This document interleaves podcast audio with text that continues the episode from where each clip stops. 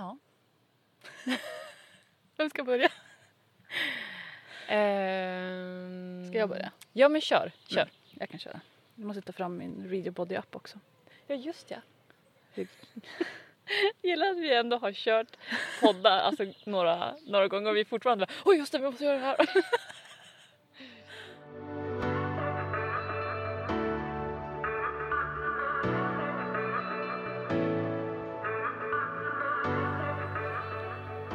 Hej och välkommen till ett nytt avsnitt av podden Har du mens eller? med Emelie och Elise. Jag heter Emelie och är certifierad instruktör i fertilitetsförståelse. Och jag heter Elise och är certifierad personlig tränare och kostrådgivare. Vi driver båda, båda våra egna företag där vi handleder och rådgiver folk online. Vi måste göra om det här introt. Det får vara sådär nu. Jag är nöjd. Ja men eh, nice, Vi välkomna. erbjuder i alla fall handledning och rådgivning online om det ja, inte var tydligt. precis. Mm, exakt. Rådgiver online. Ja, exakt. Välkomna till utomhusinspelningen. Ja, Jag hoppas det hörs några fågelljud. Det ja men, mysigt. eller hur? Det är så estetiskt tycker jag bara. Ja. Det är 27 grader. Eh, så vi bara, nej vi sätter oss ute. Mm. Och idag ska vi snacka om växtbaserad kost. Men vad tajmat. Ja. Är egentligen. Bara vi ute, ska snacka lite miljö, ska snacka lite växtbaserat och Ja. allt Ja, sånt där. ja. Det känns supernice. Mm. Ja, så det kommer väl bli ett mer kanske så här... Eh, jag, jag vet inte, vad ska man säga? Vi tänkte vi skulle göra ett annat avsnitt om mer direkta tips och så här, Mm. tips från eh, dietisten. Inte än men nästan. Det är till Exakt. studenten. ja, ja, precis. Kostrådgivaren. Eh, Medan det här kanske får bli lite mer, jag har tagit blodprover, vi ska kolla på dem, jag har varit Mm. vegan i tre år, lite bakgrund och annat skojsigt. Mm. Så det här är mer bara vi ska rådfråga, inte rådfråga, vi ska intervjua dig och Ja. Exakt, vad- det, det här är en anekdot. Ja, ja men precis, precis. Så, men eh, vi har ju typ precis träffat, jag har kört till Umeå bara för det här, jag ska köra hem det sen. Så. Men hur är det? Är det bra Emily? Ja, det, ja, jag har väl typ semester nu. Mm. Eller ja, jag har semester nu. Så det känns ju sjukt nice, väldigt välbehövligt. Det har varit, det har varit, eh, alltså jag vet inte, det- kommer väl låta så här på vartenda avsnitt vi spelar in nu för att det, jag har, det är stressigt på jobbet. Ja. Och det är ganska mycket prestationsångest och annan ångest. Vad ångest in general liksom. ja, typ. Så det är lite tufft och det var det lite så här, du vet, panik inför att gå på semestern. Så här, jag, skulle, jag hade tänkt jag skulle hinna alla de här sakerna och så. Mm. Så det känns väl lite sådär egentligen. För jag hann inte det jag skulle. Så. Min lite överambitiösa plan funkade inte. Mm. Men den drev mig nog att komma lite längre. Men ja, så. Men det, nu är semester, nya tag. Mm. Så min cykel är lite uppfuckad på grund av det också. Mhm. Ja, Eh, tell us. Tell us more. Nej men eh, nu har jag precis bekräftat, eh, eller stängt mitt fertila fönster, bekräftat ägglossning. Nice. Och den här cykeln blev typ en vecka längre än vad mina vanliga brukar vara och den, eh, den innan var två veckor längre. Mm. Så jag har liksom haft försenad ägglossning två gånger i rad nu. Efter det var väldigt länge sedan jag hade det tidigare. Mm. Så det har ju varit skönt ändå. Men jag är, alltså det känns inte konstigt. Jag har liksom tänkt att det, det får vara så det här året. Mm. Ehm, det är liksom... Nej, det vore konstigt om de vore normala det här året. Eller hur? Ja. High pressure. ehm, så. Nej men så jag är på cykeldag eh, 29. Mm. Mm. Ja, två cykler in med Billings också. Så det Ja. känns kul. Hur känns, eh, känns det säkert? Känns det Mm. bra? Känns det... Det känns bättre och bättre. Väldigt svårt att eh, lära sig en ny metod ändå när man har Mm. kört på sin så många himla, så himla många Ja, år. du har kört i fem år va? Ja, Nästan sex. Alltså jag brukar säga att jag har använt fertilitetsförståelse i fem år men det, då använder jag natural cycles i ett år vilket Ja just det. ju, alltså det är ju en temperaturbaserad metod så ja, typ. Men jag har använt liksom någon slags symptotermal sekret temperaturmetod i typ helt seriöst i tre år i alla fall. Ja. Och innan det lattjo band testa olika saker. Ja. ja, det brukar vara så. Det är som första, första åren då blir det lite whatever. Oj jävlar. En geting. Eh, ja, nej men. ja, nej men så det känns väldigt kul. Det är väldigt ehm, eh, vad säger man, humbling Ja, att göra en ny metod. ja jag, jag är jättetaggad på att börja Billings sen när jag känner att jag har ork och tid. Mm. För att det, det känns coolt. Och det känns också, inte för att jag är ute i skogen så mycket. Men vi har ju sagt det tidigare, det är en apokalypssäker metod. ja, och det Behöver ingenting, coolt. inte ens toapapper. Precis, precis. Så nice. Ja, Ja. och jag är också sämst egentligen på att eh, regis- registrera men alltså skriva ner och kartlägga sekretmönster men eller Då blir det skärpning på det. Ja, jo. det, det, det, det jag känner istället för att skärpa mig nu så bara ah, jag sparar det till sen. Ja. Framtids-Elise fann jag det. Ja, eller Nej men eh, nog, eh, nog om det. Mm. Eh, du då? Hur är läget? Det är eh, bra ändå. Alltså, ja, jag mår bra. Eh, jag har alltså dock pff, min cykel är helt jävla crazy. Alltså what the fuck. Jag har inte haft sån här cykel på jättelänge. Alltså jag har oj, vad jag tror räknas som typ en anovulatorisk cykel. Vi har ju snackat om det i något avsnitt att bara, men har man egentligen en anovulatorisk cykel? Egentligen inte. För Ja, att det är det är ju bara en cykel. Men Beror på hur man definierar cykel ja. Ja, precis. Men eh, om man skulle definiera en anovulatorisk cykel så är det typ nu. Mm. Ehm, För du har fått någon slags blödning utan att ha haft ägglossning eller? Ja, Mm. precis, precis. Och jag har haft här spottings i sex dagar nu. Ja, segt. Alltså fy... Dels det är svårt att hitta eget sekret och vad är ens liksom, sekret och vad är blödning. Mm. Så det blir ju frågetecken typ alla dagar. Men min kropp har försökt ägglossa tre gånger nu. Åh. Alltså det syns på temperaturerna för de är så här blupp, blupp och så går de ner och upp och ner och upp och ner och upp. Och... Men det känns ändå, jag vet varför det har hänt så. Eh, för precis, uh, vi hade en så här normal cykel eh, med fertilsekret, du vet peak-sekret. Jag har det är ungefär fem dagar och sen får jag ägglossning. Jag har haft så jätte, alltså typ alltid nästan. Men, eh, men just under de där fem dagarna då gick jag på en kortisonkur. Mm. Och för ni som inte vet det, man kan göra det om man har mycket problem med allergier för kortison typ minskar allergi. Men, haha, som ni också säkert vet så är kortison typ, det är stress i pillerform. så, eh, som jag tog. Så jag tror inte att min ägglossning bara see ya, bye! Och sen så stack den iväg precis när, alltså jag kan visa dig. Så den där dipp, åh, den där dippen. Mm. Nu vart ju den super crazy men den dippen det är sista dagen på kortisonkuren. Ja, Och sen så bara blä. Segt. Så jag är på dag 32 utan ägglossning. Och jag har, jag kollade upp det. eh, På, man kan ju ha så här cykelstatistik. Och jag har inte haft så här sen ägglossning sen, vad var det jag sa? Jag pratade om det. Du sa att du hade haft en cykel typ i början på 2020 och sen var det typ någon gång 2019. eller Ja, något. precis. Ja, där ja. Eh, första januari 2020. Eh, annars så var det 10 november 2019. Mm. Så jag har inte haft såna här menscykler på en evighet. Men det är ändå, alltså det, är- Det känns bra. det är ändå bra. Ja, så det känns som att allt, allt jag har gjort för att få min cykel regelbunden har funkat. Mm. Och jag har ju haft regelbunden cykel nu. Ja, Jag tror jag räknar de här senaste fyra, fem cyklarna. Så himla nice. Cyklerna. Så ja, det känns. Det känns bra men det känns sugigt att det blir så nu för att jag känner mig inte så stressad. Nej.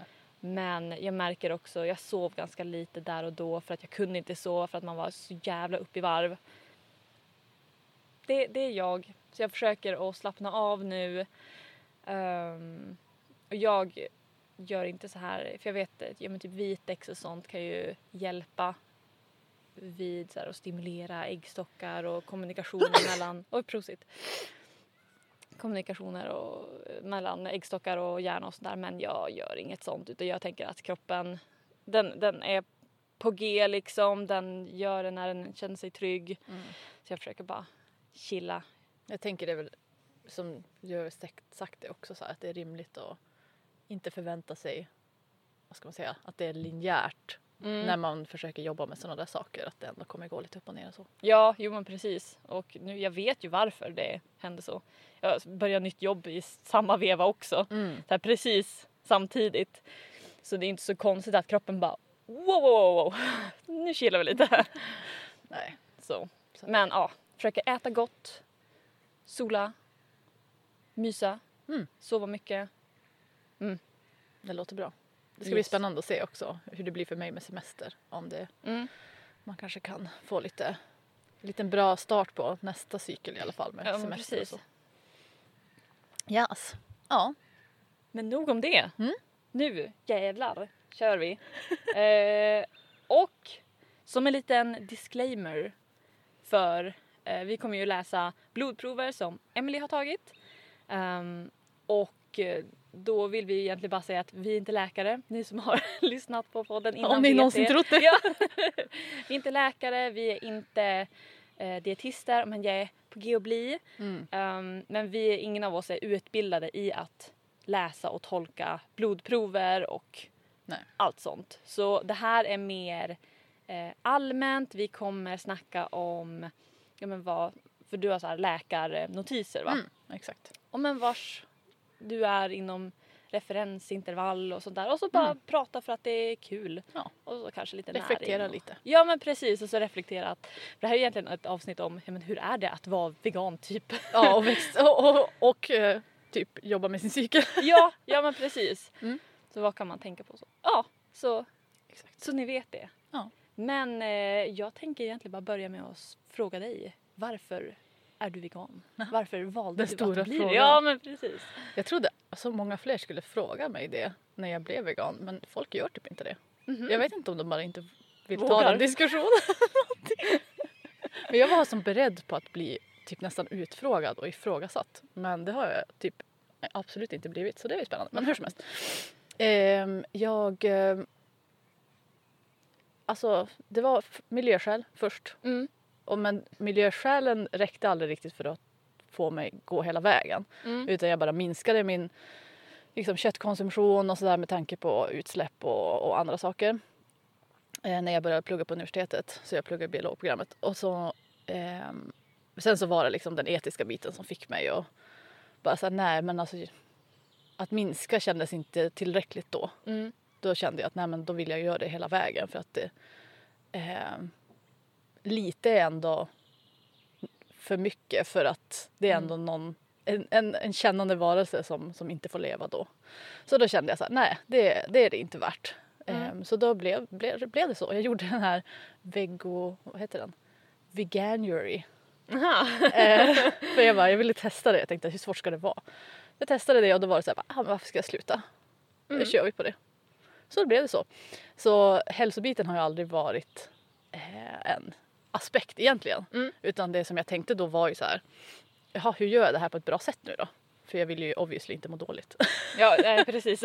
och jag fick ju, har ju som fått kämpa en del de åren sedan dess med att så här, ja, men slå hål på diverse myter som jag ändå också hade om det, hur det är att äta växtbaserat. Så. Mm. Eh, så det har man ju som fått kämpa med. Men det är ju som ändå, jag har ju ändå bara gjort det här från min personliga sida. Så det, ska ändå, det är ändå fint att ha dig här som faktiskt typ kan lite om de här sakerna. För jag har bara killgissat mig och googlat mig igenom de här åren. Ja. Nej, men så, det, liksom. så det är också spännande då i fertilitetsförståelsesfären att sitta där, för där pratas det ju såklart om det ur en hälsoaspekt Mm. mer. Ehm, och då, ja men det är lite så här, ja okej, men jag vill göra det här på ett bra sätt. Jag har ju andra anledningar till att äta växtbaserat. Ja. Och jag vill såklart också göra det så att det är bra för min hälsa. Men det finns, näst, det finns så lite om hur man gör det bra då. Mm. Utan det är bara så här, du kan inte göra det, det är dåligt. Ja, Så det känns väldigt frustrerande och ensamt Ja. ändå. Att det jag förstår det. finns som inget, väldigt lite stöd ändå. Ja, för jag har inte sett eh, många inom den här sfären som... Alltså, jag ska inte säga att de som jag sett som är veganer inom så här hormonell hälsa eh, säger att du måste vara vegan. Utan de bara så här kan du vara vegan Mm. och ha hormonell hälsa. Vilket jag tycker är jättefint. Ehm, Jag tycker det är en väldigt välkomnande välkomnande mindset Mm. till det hela och man känner sig väldigt bara men okej men det, det, det går. Mm, man kan Hur göra liksom djurrättsaktivism på något annat sida. Man behöver inte blanda ihop dem så liksom. Nej men precis, Mm. precis och jag menar alla har ju sina egna anledningar och alla är ju olika individer så vissa kommer det funka för, vissa kommer det inte funka för men ja. Ja, en del är ju absolut växtbaserade bara av hälsoanledningar också. Det är ju inte så att man inte kan vara det heller. Det är bara att jag inte är det. Ja, nej men precis, precis. Men hur länge har du varit vegan nu? Eh, två, tre och ett halvt år. Mm. Alltså liksom på heltid då sen 2000, januari 2018. Mm, Och sen så kanske fem, jag vet inte, fyra, fem år innan det så att jag så minskade. Men jag var aldrig vegetarian innan eller någonting. Ja. Eh, så på heltid tre och ett halvt år. Så du gjorde inte den här klassiska först vegetarian, sen vegan? Nej, Du för alltså Straight? eftersom att det, det handlade, alltså jag vet inte om det var för att jag såg kopplingen direkt med att vi exploaterar djur också för ost och, Mm. och alltså, inte köttprodukter. Alltså det går inte att komma undan det här etiska dilemmat med Mm. att vara vegetarian utan du måste sluta äta alla djurprodukter då. Mm. Eh, eller ja, det går ju aldrig att komma undan det dilemmat. men nej men så därför blev det bara så direkt Mm. faktiskt. Ja, men jag trodde ju aldrig att jag skulle fortsätta med det efter den där månadsutmaningen. Mm. Och sen så bara, Ja men det var inte så svårt. ja. Jag tycker det är fett svårt. Alltså inte så egentligen för att det finns ju otroligt mycket liksom, alternativ. Men jag tycker inte heller om att laga mat så jag kan inte ska säga Jag älskar att laga mat. Ja, så det så. Jag tror det blir lite skillnad då. Ah, ja. Men ehm, då ska vi, tänkte jag vi snacka lite om blodproverna. Det här, the exciting part. Ja, vi har ju precis tagit blodprov på mig. Mm. Eh, För podden. ja. för mig själv också For the content. Men eh, med brasklappen att inte så att jag mår dåligt på något sätt. Mm. Eller tycker att jag egentligen borde behöva det, förstår du? Mm. Eh, utan vi gjorde det för kul. Alltså pure. Ja. Bara för att Så vi har tagit, nyfikna. ja exakt. Så vi beställde, jag beställde Ver, från Verlabs, hashtag not sponsored. Ehm, deras så här, det var så ett paket med alla möjliga markörer. Mm. Så vi tänkte att vi skulle gå igenom några av dem, eller hur? Ja. Och sen så... ehm, ja men jag kanske kan ta det typ efter men typ om... Om det är någonting man kan rekommendera men bör folk ta blodprover egentligen? Ja, det vet inte jag. Jag tänker... jag bara, låt oss starta en diskussion och jag bara, ja. Nej men jag tänker att när det kommer till typ eh, att vara vegan så kan det ju, man är ju lite mer i riskzon för typ B12 och järn och sånt där. Ehm, så det kan ju vara ett alternativ om man känner sig osäker, tänker Mm. jag. Men som sagt, det här är lite spekulationer. Ja, men det är mer som en Ehm, så här, vad heter det? försiktighetsprincipen. Ja, precis. Här, varför inte? Och Men jag om, tänker väl att det kan ju vara för vem som helst. Ja, att göra jo, men precis. Och mår man inte bra, så att säga, Ja. så kan det ju vara ett alternativ. Men jag vet också att eh, ibland är ju läkare lite så här halv... Eh, inte så jättetaggade på att ta blodprover. Nej. Det är Jag- säkert för att det är, kostar, det tar tid och det kan vara liksom... Ja, men, om ett blodprov ser att ja, men du är inom referensvärde på allt, Mm. då gör det ju som inte så mycket. Nej, Men- så det var det jag tänkte inte ens steget att gå till vanliga vården först för att eftersom att jag inte har något problem så tänkte jag varför ska jag Mm. gå dit och ja, jag kommer kanske inte få så mycket blodprover då. Ja, nej, Vilket är ju rimligt, alltså jag tycker inte att det är något fel på det utan jag bara nej men då, då gör vi det så här Mm. istället. Jag vet inte hur de är när det kommer till om man är vegan och vill ta blodprov. Ja, kanske, Kanske, kanske. kanske. Eh, men ja, ah, let's do this! Yes. Vilken ville du, vilka ville du veta? Ja, eh, jag har skrivit upp eh, där de som är, jag tycker är mest intressant typ. Eh, så då har vi järn, B12, folat tror jag du hade också va? Mm. Ehm, D-vitamin, kortisol hade du ja. Um, östradiol. Fast det kanske inte gör, det var ju bara ett Mm. en gång så det ja. Eh, och sen så tänkte jag att vi skulle snacka lite om kolesterol typ. Mm. Det är intressant. Vi testar inte det men vi tar det i slutet Mm. ja. Men ska vi börja med järn då? Shoot. Ehm, det står också i läkarkommentaren att mina järnvärden är bra men att mina järndepåer, alltså mitt ferritin, är lågt. Och det ligger alltså typ i botten på referensvärdet. Så referensvärdet står 10 till 130 och jag ligger på 12. Mm. Vilket jag har förstått är riktigt lågt ändå. Mm. Alltså även fast det är inom referensen så är det inte bra att ligga på 12. Mm. Ehm, så, och jag lämnar blod, så mina blodvärden är nog bra för det. Men Mm. då är det väl bara att mina depåer är dåliga då. Ja, men precis. Och jag har haft dåliga järnvärden hela mitt liv. Jag fick inte lämna blod förut. Jag eh, är också glutenintolerant. Så Ja, jo, men precis. Det har ju en... Det är ju en alltså min tarm är väl del. inte bäst på det, att ta upp näringsvärden. Så det, alltså, ja. Nu har jag ju inget blodvärde att jämföra med tidigare men jag är ytterst tveksam till att jag skulle ha mycket sämre värden nu än förut. Ja. Men eh, ehm, ja, så med tanke på det här så har jag i alla fall sedan dess börjat ta, jag hittade ett par järntabletter som faktiskt funkar som inte blir dålig i magen av. ja, ja, men det är ju en, en Eh. också. Så nu tar jag faktiskt järntabletter varje dag. Ehm, så det får bli spännande att se om man tar några nya prover någon gång och se om det hjälper. Mm. Men hur som helst så är det ju ändå skönt att så här, ja men det är inte så att jag är värsta trött eller har upptäckt så mycket symptom på järnbrist eller någonting. Mm. Ehm, men att ha upptäckt det här lite tidigare då. Mm. Än innan det blev ett problem typ. Ja. Så det känns ju nice. Det är ju jättebra. Ja. Supernice. Och sen så blir det ju att när det kommer till järn så har vi typ två sorter av järn. Eh, vi har hemjärn och icke hemjärn. Uh, hemjärn det är the good stuff. Men det är ju också eh, i animalier. Ehm, så hemjärn tar man upp väldigt, väldigt lätt. Vi behöver inte omvandla det i tarmen för att Åh, nu ska jag inte gå in på mycket men eh, icke hemjärn måste vi omvandla innan vi kan ta upp det i tarmen. Eh, och vi gör det bland annat via vitamin C. Mm.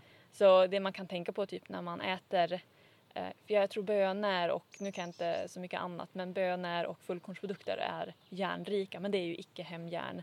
Men att man tänker på att om man äter mycket um, vegetabiliska produkter eller är vegan och vill försöka ehm, ge sin kropp den mesta chansen att ta upp järn, att man parar det med typ vitamin C. Mm. Ehm, så att, så att Är inte mörkgröna grönsaker också bra med järn? jo, jo precis. Alltså typ broccoli, Ja. spenat, Ja, de har också guess, kål och sånt. Mm. Mm. Så det, det kan man tänka på. ehm, ja, om man inte äter kött. Men det är ju Mm. liksom, det finns ju de som äter kött och också har liksom blodbrist Mm. eller järnbrist, inte blodbrist. Därför men det här är en järnbrist. anekdot. anekdot. Ja, men precis. Men det är någonting man kan tänka på i alla Ja. fall. Att, och paprika, paprika är fan loaded med vitamin C. Mm. Det är typ en fjärdedels paprika, då bara ah, hela dagsbehovet Ja. egentligen. Så äter nice. man mycket, eh, jag tror broccoli också har mycket vitamin, nej brysselkål. Brysselkål Ja, har asmycket vitamin C. Så Dundermat. dundermat. Nej. Nej, men jag brukar tänka på att försöka äta mycket mörkgröna grejer och jag äter ju alltid havregryn och, och annat sånt. Men eh, eh, så det kan ju bara vara att min nuvarande kost inte har hjälpt mig få upp min järndepå någonting men Mm. den kanske inte heller har depletat den. Ja. Vi, vi vet inte. Det är bara spekulationer alltihop. men men eh, det känns ju som ett bra, ha ett mål och jobba upp den lite grann. Ja. Det blir bra. Mm. Eh, annars så sa du... B12, det här är ju superspännande. Yes. Eh, tar du B12 tillskott? yes. För det måste man göra. Ja. Det var typ det första jag förstod. Mm. att så här, ja, det måste man ta. Så det har jag tagit sedan dag ett typ. Mm. Eh, ja, Det är jättebra. det har jag gjort. Och eh, mitt, eh, ska vi se, visst hade jag tagit B12? Är jag bara blind eller? Jag, jag tror, vad jag såg så har du ett B12 där någonstans. B, Men... elektrocyt, BEVF, B, what? Fattar du någon av dem där? Vänta, det är... eh, Det är... eh, Kobalamin. Där. Ja, kobalamin. Okej. Det är B12. Okej. Eh, jo, ja men det, precis det tog jag. Och det ligger också inom referensvärdet och inte någonstans ner i potten på referensvärdet. utan det ser väldigt bra ut. Ja. Normalt helt enkelt. Exakt. Mm. Ja, så det var ju nice. Ja, och B12 finns ju i animaliska produkter. Det är Mm. därför veganer måste äta extra. Jag vet att det finns i bjäst Mm. lite. Eh, Det finns i, jag tror det var någon svamp som hade B12. Eller var det en alg? Jag tror en, det kan vara antingen svamp eller alg, jag minns inte. Men det är så här, du måste äta mängder Ja. med det för att få i dig rekommenderat. Ehm, så det, det är någonting man måste tänka på. ja, absolut. Men vad jag vet så är väl... Om jag, alltså jag, vet, jag har i alla fall läst en studie. Jag har inte läst så många hälsostudier. Men, men jag har i alla fall läst en där de testade veganer och allätare. Och det var inte signifikant skillnad på Mm. deras B12-nivåer. Liksom. Mm. Och det var liksom en modern studie för jag vet att det har varit problem med det för, Mm. alltså typ, eh, tidigare. För att då Ja. kanske det inte var känt att man måste ta B12. Men till exempel, moderna veganer vet det och tar B12 och därför så har de inte mer brist än allätare. Typ. Mm. Och sen de flesta veganska livsmedel är berikade med B12. Ja, Det är det som är så spännande. Vad jag har lärt mig via eh, min utbildning det är att eh, ja men typ eh, du vet produkter som ska likna en animalisk produkt, så här, veganska produkt typ havremjölk Mm. eller något. Då försöker de få näringsvärdena i havremjölken att likna det som är i mjölk. Mm. Så de typ tillsätter B12. De sitter, tillsätter kalcium. Mm. Ehm, och en intressant grej också det är att ekologiska produkter har mindre tillsatta grejer. För att de får inte ha det. Mm. Så då har de oftast mindre, om man kan säga mindre näring i sig än icke-ekologiska Ja, produkter. just det. Spännande. Eh, ja, ja, men precis. Så att då kanske vissa, eh, nu kan jag inte helt utan till vilka ekologiska produkter som har vad. Men Nej. då kanske man kan hålla ett öga på det att ja, men okej, nu, jag vill köpa ekologiskt eh, och är vegan. Men vad innehåller den här? Mm. Innehåller den B12? Nej men den kanske inte gör det. Då kanske jag måste liksom kompensera och att Mm. köpa någonting annat med B12 i. Och, eller om man tar en B12 då spelar ingen roll. Ja, Nej, jag tänker, alltså det, känns som en, det känns som en vettig tanke från de som producerar livsmedel. Mm. Men jag vet inte, jag tänker inte, alltså jag absolut äter substitutgrejer. Alltså Mm. typ, eh, inte vet jag väl, havregrädde och sojamjölk och Mm. korv, alltså såhär vegokorv och ja, allt möjligt. Men jag brukar som nog inte Alltså, jag byter väl ut den mer ur så här, jag vill göra ett recept som jag är van vid och är bekant med och Mm. jag vill ha liksom, funktionen av grädde eller vad man ska säga. Men jag brukar nog inte tänka, jag tänk, eller du förstår vad jag menar, jag har inte tänkt att den Den här ska ersätta med näringsmässigt. Ja, Utan jag vet att till exempel havremjölk har väldigt lite, alltså det är väldigt kalorisnålt till Mm. exempel. Medan mjölk är ju inte det, alltså komjölk. Så jag tänker väl inte att så här, nu har jag fått i mig massor med bra kalorier och ska vara Mm. mätt länge om jag dricker havremjölk eller Mm. Eh, om du fattar skillnaden. yes. Mm. I do, I do. Men det kanske, alltså det beror ju på hur man tänker på det såklart. Ja, och det beror ju på individen. Jag menar om, om du inte vill göra det så är det ju okej. Ja. Jag menar, Men man måste inte äta några sådana där substitut alls. Jag tycker att det både är bekvämt och kul att kunna laga mat som, eh, ja, men som jag har växt upp med. Mm. Alltså typ, inte vet jag väl, göra bara så här makaroner och korv eller någonting. ja men precis. Men jag vet ju också att typ det finns mycket mer näringstät typ av vegansk mat än vegokorv. Ja. Men så här, ja, jag vet inte.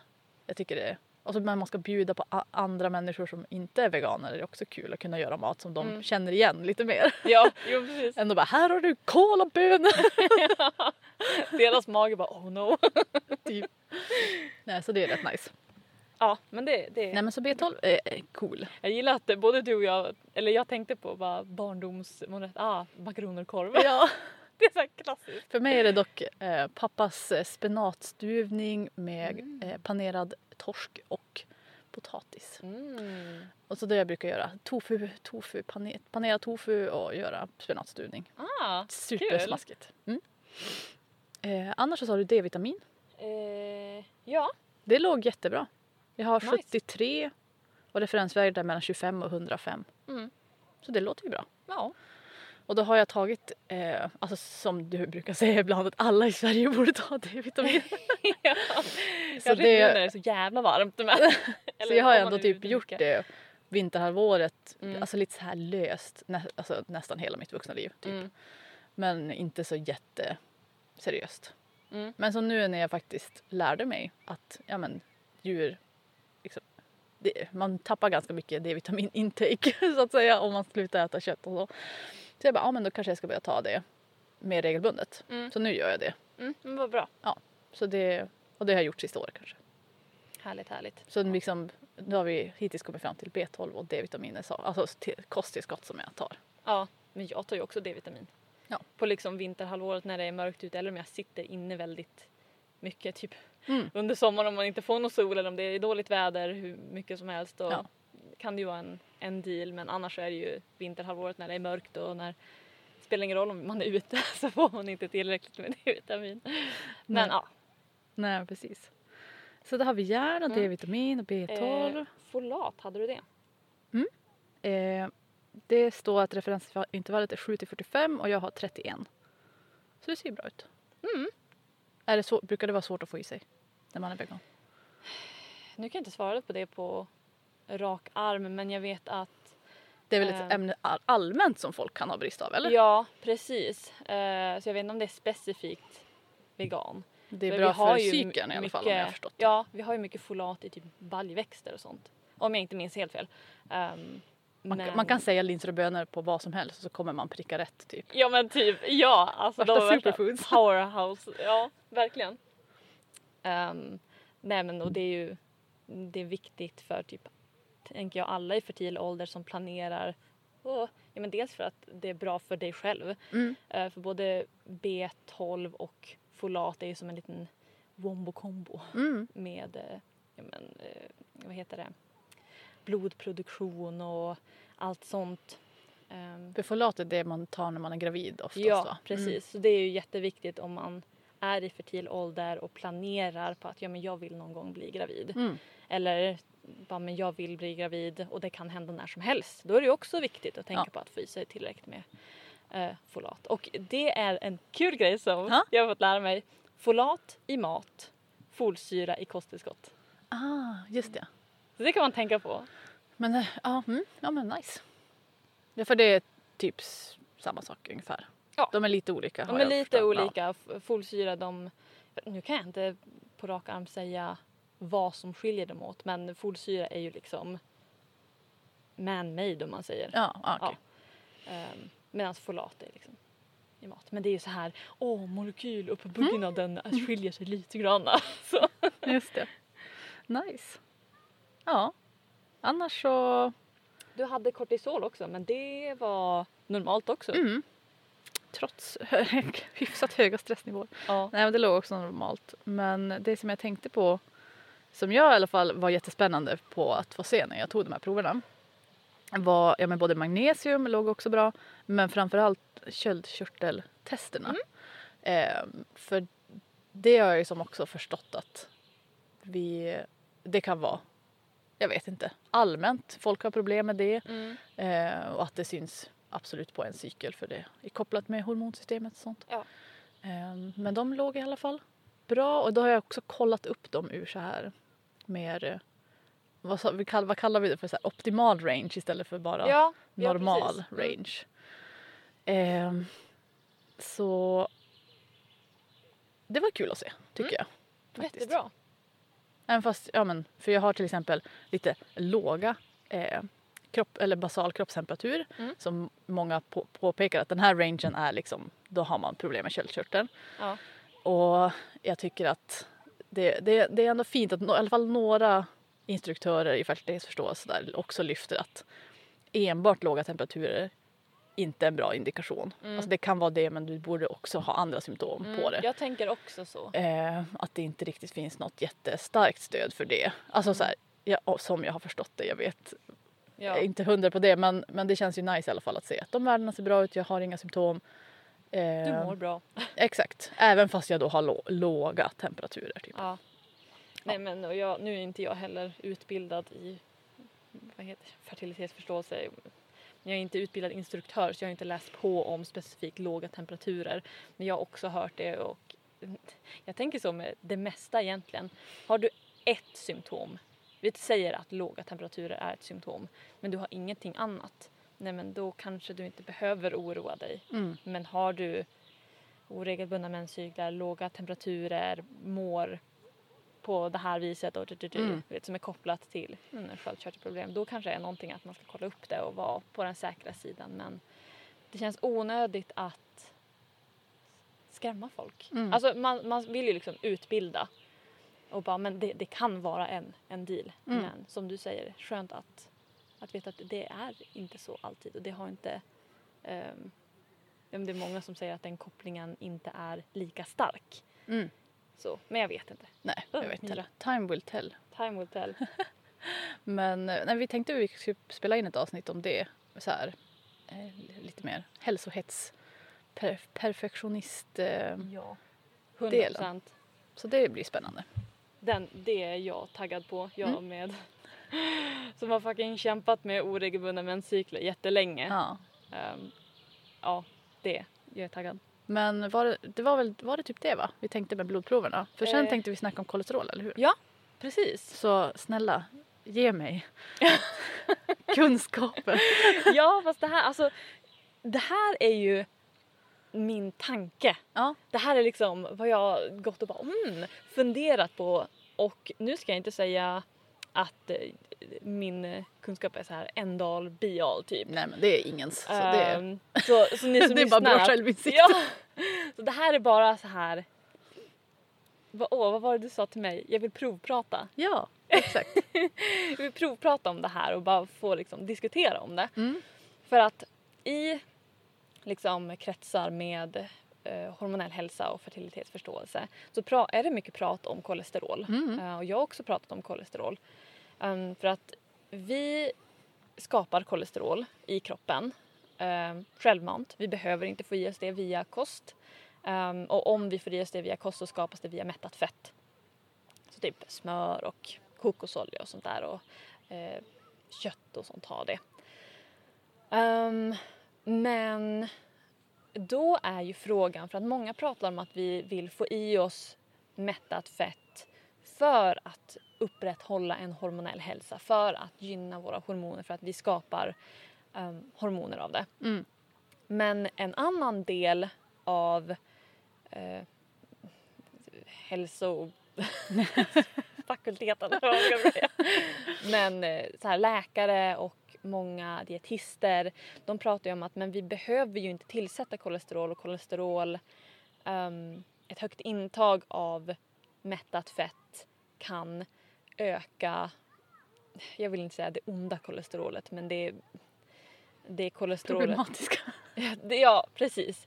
Ehm, Men det som är länkat till hjärt och kärlsjukdomar, ja? Mm. precis. Så, och man har ju sett att högt intag av mättat fett ökar ehm, men det här sämre kolesterolet. Ehm, och då är ju frågan vad, vad, vad stämmer? Vad, Mm. vad ska vi tro på egentligen? Eller Ja. vad, hur ska vi navigera i det här området? För jag För att- tänker att, eller för, från mitt perspektiv då, Mm. som typ inte nu då stoppar i mig något kolesterol och, och jag vet ju många har ju varit veganer hela sitt liv också. Ja, vi kan ju säga att Alltså- vegankosten är den typ kolesterolfattigaste kosten du kan Ja, ha. som du sa det är typ bara kokosolja och många Ja. äter inte, det är inte så att man hinkar i sig kokosolja direkt Nej. eller något. Men precis. Nej men så då tänker man så här, obviously så går det ju Mm. att äta, alltså inte stoppa i sig mättat fett för att göra kolesterol. Mm. Alltså kroppen kan göra det själv. Ehm, men man undrar ju om det liksom kommer av någon, alltså förstår du om det kommer till något pris? Ja, jo men precis. För att Alltså- många som är veganer och har varit veganer i, vi säger tre plus fem plus år. De ser ju en, alltså att de tappar mens. Alltså Mm. de tappar sin ägglossning och de börjar må sämre och de ehm, ja, men får tecken på låga hormonnivåer, typ ja, men mycket mindre mens och Mm. ja, Oregelbundna cyklar. Ja men precis så att då är det så här och sen kan vi också prata om att ja, men, vegankosten är ju väldigt energifattig, den är energisnål. Så det är inte så mycket kalorier men väldigt mycket fibrer som håller en mätt länge. Det är väldigt mycket volym Mm. på maten. Man kan äta hur mycket mat som helst. Ja men typ. Ehm, och då, min liksom fundering och min liksom nyfikenhet i det här området är ju men är det verkligen bristen på kolesterol i en vegansk kosthållning som gör att många får de här symptomen på sina menscykler? Att de får försenad ägglossning eller ägglossning som försvinner helt, att de får mindre liksom, hormonnivåer. Är det verkligen bristen på kolesterol? Ehm, eller är det energibrist? För det har man ju sett Men vi pratar ju om det med kolhydrater, det här kolhydratsavsnittet. Mm. Att det är energibrist som är det största tecknet på att ja, men, menscykeln blir lite uppfuckad. Ja, och därför är det problematiskt att inte äta kolhydrater. Typ. Ja precis för att det blir en sån här stor, stor energibrist och så eh, glukos och ja, det, det är ju det andra avsnittet. Men Ehm, så ja. Jag tycker det, det är en, en intressant grej att tänka på och kanske någonting, för jag vet inte om det är någon forskning som är på det än. Nej. Ehm, och jag är jättetaggad på om, om det kommer ut Ja. någon forskning så. Nej men precis, för du, vi pratade också om det i något slags i nå- någon av träningsavsnitten, eller hur? Mm. Att det också var... Eh, ja men att... Jag vet inte. Att för hög aktivitet och för mycket träning eller liksom för högintensiv träning och sånt Mm. kan ju också vara problem. Mm. Och om man liksom slår ihop alla de här sakerna, vi säger att man ändrar till en mer växtbaserad kost eller helt vegansk kost Mm. Eh, och så börjar man kanske också så här, bara, nu ska jag ha en hälsosammare livsstil och så börjar man träna mer också. Det, Och många gånger går det ju hand i hand liksom. Eh, och att man, ja, men att man då liksom, som du säger får i sig för lite näring eller för lite kalorier rent allmänt. Det kanske inte direkt har med kolesterol då till exempel att göra eller så. Mm.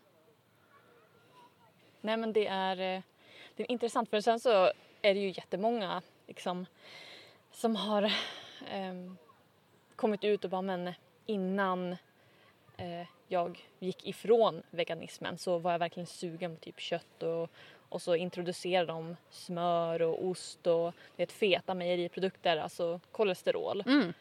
Ehm, och att de då efter det mådde bättre Mm. och fick tillbaka sin menscykel och allt sånt där. Så det är inte att ta ifrån att det funkar. Nej, Men då är det är så här, vad är det bakomliggande? vad är det? är, vad är orsaken liksom? Ja. Mm. Nej men så det, det skulle vara intressant att se ehm, ja, men kanske en studie på det.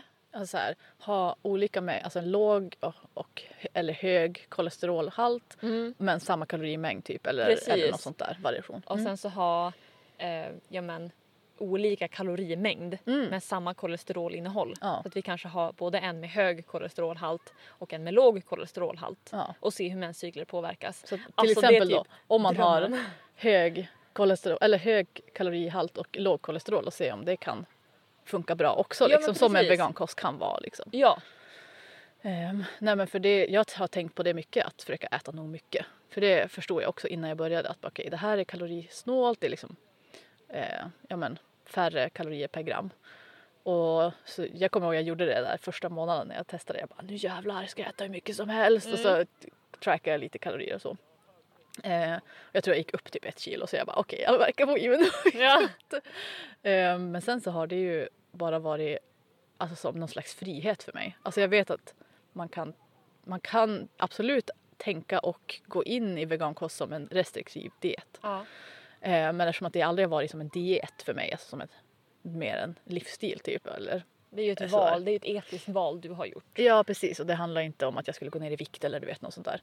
Utan eh, då har det liksom släppt den här grejen. För jag har haft ganska mycket skam om att inte äta för mycket mat för man får inte bli tjock. Mm. Alltså du vet den. The classic. Hem, alltså det är ja, så hemskt. Ehm, så Vi det har har verkligen, det verkligen släppt Mm. jättemycket. Att så här, jag kan äta hur mycket mat jag vill. Jag kan alltid äta mer tills jag blir mätt. Mm. Och det är typ det bästa. Mm. Alltså jag tycker att det har det känns inte restriktivt på något sätt. Vad skönt. Så det är fint. Ja, det är jätte, jättebra. Ehm, Det är Så- så, det, det ska kännas. ja, Man ska inte vara rädd för att bli mätt. Alltså Nej. det låter ju, när man säger det högt, det låter ju helt galet men det är ju så typ det här un, ens undermedvetna tänker. Åh, jag behöver inte bli mätt. Eller för mätt. Ja, Som om det exakt. finns en gräns liksom. nej. Ja. Nej precis, så det är ju jättespännande. Men jag tänkte ska vi bara avsluta lite grann med, med typ mina favorittips. Ja, Eller ja, någonting precis. sånt. Um, när vi har pratat om lite grann om typ kosttillskotten jag tar och sådär och det här med att, ja, men, att man bara ska äta tills man är mätt. Det känns ju jätteviktigt. Mm. Och våga äta typ allt då som är det finns ju hur mycket spännande livsmedel som helst. Förstår du hur många grönsaker det finns att äta? Ja, Jag, verkligen. det står alltid på min shoppinglista. Någon grönsak.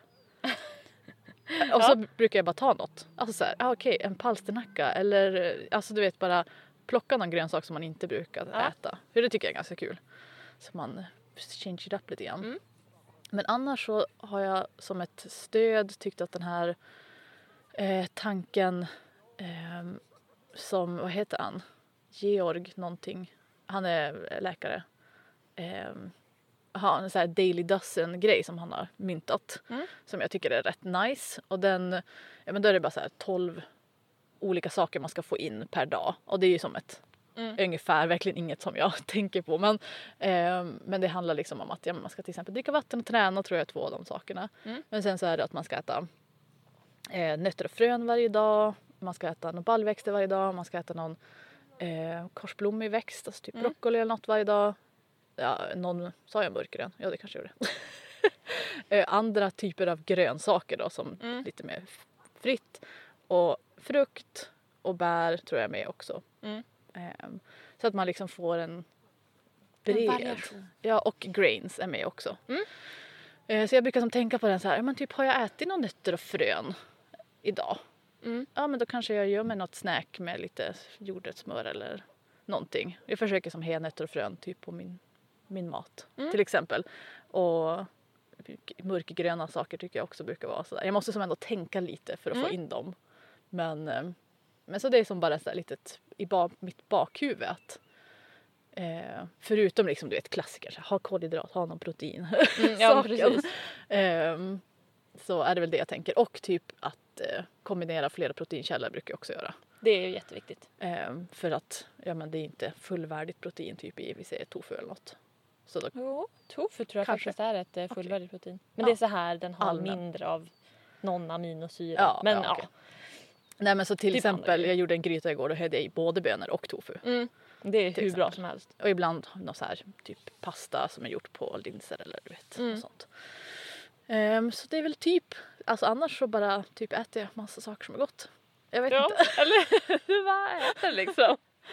Det är inte så stor skillnad jämfört med tidigare egentligen. Jag gör typ grytor och steker grejer och donar på. Det är bara att jag har typ tofu istället för kyckling eller någonting sånt. Då. Mm. Så det är väl så här, även fast det inte har värsta med fertilitetsförståelse att göra direkt i alla fall. Så, men det är väl typ äta nog mycket fett som jag brukar tänka på. Så Ja. att få i mig en sån här nötsmör brukar jag tänka på för att det är en bra fettkälla. Ja. Som är liksom ganska hållbar och billig och sånt jämfört med typ avokado eller sånt. Ja, precis. Mm. Exciting. Yes. Kul. Eh, ja, Nej men det var väl typ det vi tänkte. ja. Jag tror det typ. blir jättebra. Men så ni får jättegärna komma med liksom, vill ni ha ett helt avsnitt med så här lite mer konkreta tips på kanske olika middagar eller jag vet inte närings... Hur man kan ämnen. tänka kanske. Ja, Eh, så kan vi styra ihop ett sånt avsnitt också som blir lite mer Mm. allmänt info, kanske lite mer artiklar bakom och så och det här var mer anekdotavsnittet. ja, precis. Mm. Men jag tyckte om det. Jag tycker om att höra, jag som inte är vegan, eh, ja, men, varför du gör det, hur du tänker, som den här eh, Daily Dozen. Mm. Det är ju jättesmart grej liksom. Och det är ju en väldigt fin, eh, fin tanke att man behöver inte men det är fina riktlinjer. Ja, Och att man ändå ska ha det i bakhuvudet och... jag vet Mm. inte hur det är formulerat egentligen men jag tänker på det så. Ja, jo, men precis. Det är för att jag har lärt mig av dig. precis. Vet, balans i livet. Exakt. Inga restriktioner och så sitter man här och äter växtbaserat och glutenfritt. Man. Men huvudsaken är att det inte känns restriktion som ja, en restriktion. precis. Det är det som är och jag menar många gånger om man går in i att jag ska äta veganskt för hälsoskäl Mm. då kan det ju jätte, jättelätt bli restriktivt. Men det kan Ja. ju vara med all, alltså om du bara äter typ en blandkost Mm. då kan ju den fortfarande kännas restriktiv för att det finns otroligt mycket på intranätet som Ja. bara ät inte det här, ät inte det här, ät det här, ät det här, men inte det här. Mm. Så här, ät det här, men bara i den här mängden. Alltså det finns så otroligt mycket. Ja. Så det är ju en ver- verklig djungel att, eh, att hitta i den. Men ja, ni som har lyssnat ett tag vet var jag står. ja, exakt. Att det är variation, ingen mat ska kännas... Ingen mat är förbjuden. Nej. Mat är inte dåligt. Nej. Oavsett vad folk säger. Ja. Mat är mat och det är moraliskt neutralt. Mm. Man är inte bra för att man äter grönkål och man är inte dålig för att man äter glass. Nej. Så enkelt är det. Yes. Sen så får man leta i den djungeln själv också. Ja. Känna vad, vad, man, vad man själv mår bra av. Mm. För det- Det är typ det viktigaste med hela det här avsnittet, att du mår bra. Ja, exakt. exakt. Och jag mår bra och jag får ju, alltså, alltså liksom det här, tänka på olika eh, hälso, alltså så här, tänka på det ur en hälsoaspekt gör jag ju bara i princip, alltså klart man vill vara hälsosam, det vill väl alla, men, Ja. men fokuset är ändå eh, hållbarhet för mig. Mm. Alltså jag vill kunna äta växtbaserat resten av mitt liv. Det Mm. är mitt mål. Eh, och då, liksom som med allting om det ska vara hållbart måste man ju kanske tänka lite också och kolla så att man Mm. är på rätt spår och sådär. Ja. Ehm, så det känns ju, det ska bli jättespännande att se liksom hur... Framtiden. Ja exakt. Mm. Det blir ju kul. Yes. Ja men då. Ja men med det så får vi väl tacka så mycket. Mm. Och så, Hoppas ni tyckte om avsnittet ja verkligen. och eh, fick njuta av lite ASMR fågelkvitter i början. Ja exakt. De är lite lugnare nu. Ja vi har några eh, vad heter det, flugor och getingar annars också bjuda på också. Ja. Yes. Nej men annars kan ni nå oss som vanligt på våra, på the internet så att Internet. säga. På Instagram och min hemsida är- heter jag cykelklok. Jag tar inga klienter just nu resten av det här året utan det är 2022 som gäller. Som, men jag har en väntlista man kan skriva upp sig på. Ja, ni hittar mig på hälsonöjd fast utan alla prickar. Eh, på både hemsida och Instagram. Eh, jag har också en väntlista som man kan skriva upp sig på. Ehm, och så får vi se. Jag funderar på att öppna upp om ett litet tag planerat. Men eh, det kanske blir i, i mitten av, av sommaren eller i slutet. Spännande. När, Men skriver man upp sig på väntlistan får man väl mer info. yes sir, då får man, då får man mail när, när saker händer. Mm. Så, mm. Perfekt. Ja men med det så får ni ha en så himla fin dag och smält inte bort i värmen. Puss och kram! Hej då!